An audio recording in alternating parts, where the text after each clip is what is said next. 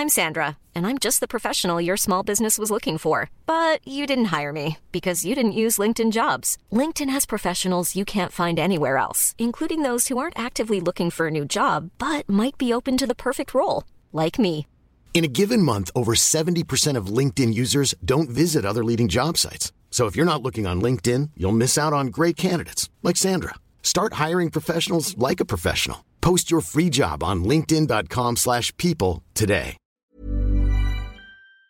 Les affrontements entre l'Arménie et l'Azerbaïdjan reprennent ces derniers jours. C'est une autre guerre qui menace d'éclater aux portes de l'Europe et l'Arménie se sent euh, très menacée. C'est donc le sujet à la une des actus euh, aujourd'hui. On est parti ensemble pour une nouvelle plongée dans l'actualité en une dizaine de minutes. Je voulais revenir donc sur les affrontements entre euh, l'Azerbaïdjan et l'Arménie, deux pays situés à la frontière entre l'Europe et l'Asie. Je l'ai évoqué rapidement hier, mais au vu de l'importance du sujet et de tous vos commentaires le demandant, on va donc en parler euh, plus en détail aujourd'hui. Alors d'abord, pourquoi les relations sont-elles tendues entre l'Arménie et l'Azerbaïdjan? En fait, ces deux États sont euh, d'anciennes républiques soviétiques et à la chute de l'URSS en 1991, au moment donc où ces deux États sont devenus euh, indépendants, ils ont notamment tous les deux revendiqué une région, le Haut-Karabakh. C'est un territoire en fait au milieu de l'Azerbaïdjan, mais qui est peuplé en immense majorité eh bien d'Arméniens. L'Arménie et l'Azerbaïdjan se sont livrés à deux guerres dans le Haut-Karabakh dans les années 90 et puis beaucoup plus récemment en 2020. Il y a deux ans donc, à l'automne 2020, la guerre avait fait près de 6500 morts au total et elle s'était terminée après un arrêt des combats négocié par la Russie. Dans le cadre de ce cessez-le-feu à l'époque, l'Arménie avait été contrainte de céder plusieurs parties de son territoire à l'Azerbaïdjan, ce qui avait été vécu à l'époque comme un traumatisme par une grande partie de la population euh, arménienne et cette guerre avait alors euh, ruiné l'Arménie. Mais cette fois, eh bien, les combats qui ont repris donc dans la nuit de lundi à mardi ne se limitent pas à cette région euh, du Haut-Karabakh. Ça inquiète d'ailleurs beaucoup l'Arménie. L'Arménie accuse en effet l'Azerbaïdjan d'avoir ouvert les hostilités ce mardi à minuit avec des attaques pendant 10 heures d'affilée. Plusieurs villes par ailleurs à l'est de l'Arménie ont été visées. Toujours selon l'Arménie, l'Azerbaïdjan a utilisé des missiles, des drones ou encore des fusils de gros calibre et cherche, je cite, à avancer en territoire arménien. De son côté, l'Azerbaïdjan rejette la responsabilité sur l'Arménie, elle l'accuse de provocation à la frontière entre les deux pays et elle accuse aussi l'Arménie d'avoir bombardé mardi les zones de Kelbadjar, de Lachin en Azerbaïdjan. Mais alors, comment pourrait évoluer ce conflit alors qu'on compte déjà une cinquantaine de morts ces derniers jours?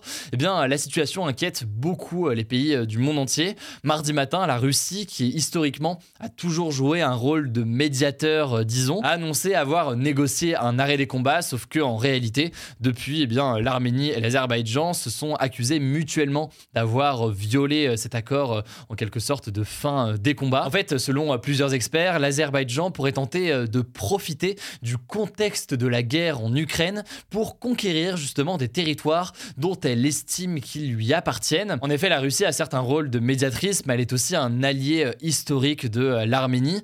Et du dans le contexte actuel avec la guerre en Ukraine, eh bien, l'Azerbaïdjan pourrait estimer que la Russie est moins disponible pour jouer ce rôle de médiation et potentiellement donc pour venir en aide à l'Arménie. Alors, comment réagit les autres pays à tout cela? Eh bien, la France a appelé à l'arrêt des combats, mais aussi, je cite, au respect de l'intégrité territoriale de l'Arménie, selon un communiqué de l'Élysée. Donc, c'est le signe d'une inquiétude de la part de la France pour le territoire arménien. Il faut savoir que la France entretient une excellente relation euh, globalement avec euh, l'Arménie et qu'il existe d'ailleurs euh, en France une grosse communauté arménienne de près de 600 000 personnes. Il faut savoir aussi que la France a été le premier pays européen à reconnaître le génocide arménien, donc le massacre de près d'1,5 million d'Arméniens dans l'Empire ottoman pendant la Première Guerre mondiale. Alors de son côté, l'Organisation des Nations Unies a également appelé les deux pays à prendre des mesures immédiates pour désamorcer les tensions.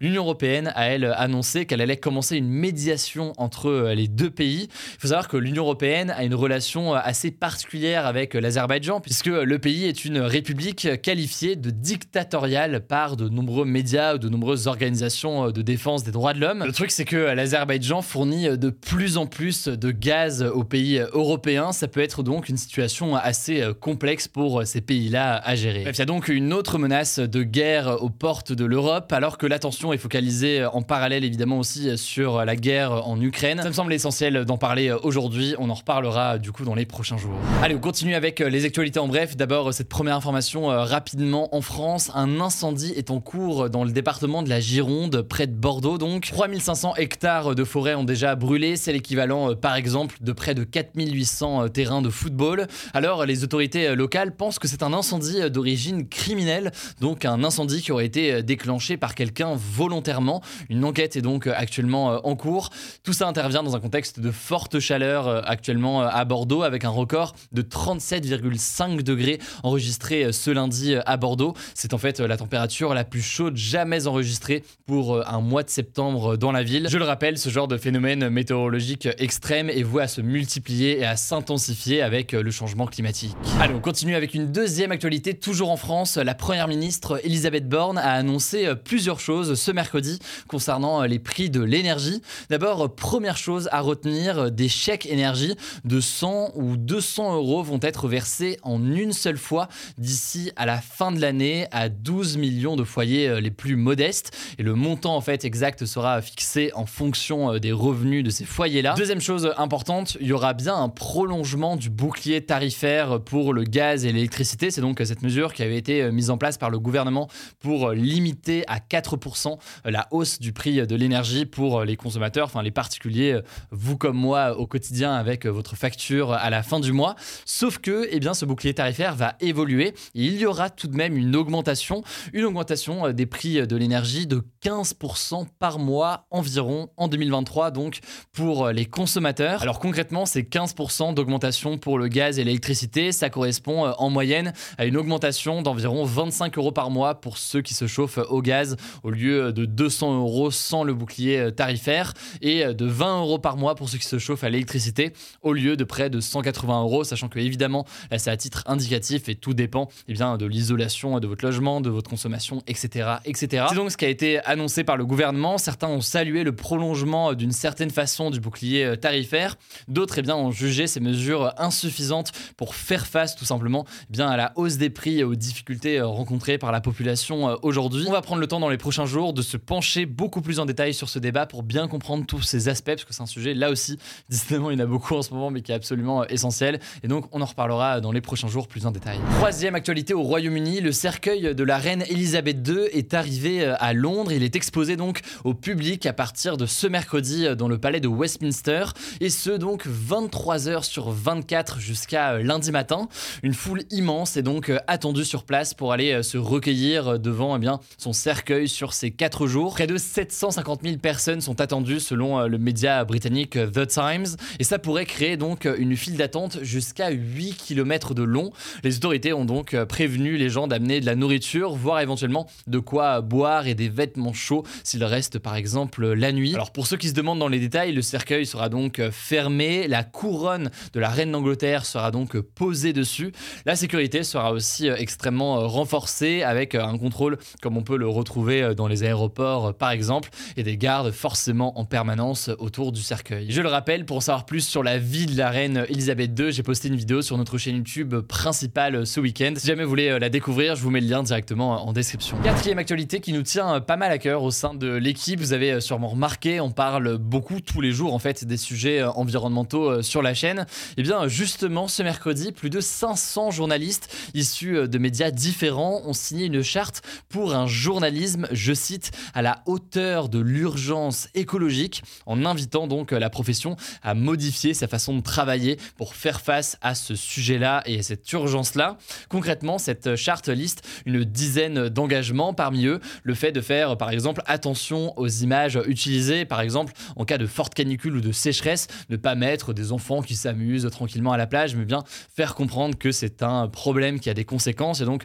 utiliser d'autres photos qui sont plus appropriées. Par ailleurs, les journalistes appellent aussi à ne plus cantonner l'écologie à une simple rubrique, à une simple thématique parmi d'autres, mais à bien faire comprendre et intégrer en fait au sein même de la rédaction le fait que l'enjeu écologique c'est un enjeu qui traverse tous les sujets, qu'ils soient économiques, culturels, sportifs ou autres. Donc cette dimension doit être intégrée à toutes les thématiques. Bref, initiative très intéressante. Si vous voulez en savoir plus, eh bien je vous mets le lien de la charte directement en description. Voilà, c'est la fin de ce résumé de l'actualité du jour. Évidemment, pensez à vous abonner pour ne pas rater le suivant, quelle que soit d'ailleurs l'application que vous utilisez pour m'écouter. Rendez-vous aussi sur YouTube ou encore sur Instagram pour d'autres contenus d'actualité exclusifs. Vous le savez, le nom des comptes, c'est Hugo Décrypte. Écoutez, je crois que j'ai tout dit. Prenez soin de vous et on se dit à très vite. Mom deserves the best, and there's no better place to shop for Mother's Day than Whole Foods Market. They're your destination for unbeatable savings, from premium gifts to show-stopping flowers and irresistible desserts. Start by saving 33% with Prime on all body care and candles. Then get a 15-stem bunch of tulips for just $9.99 each with Prime. Round out Mom's menu with festive rosé, irresistible berry chantilly cake, and more special treats. Come celebrate Mother's Day at Whole Foods Market.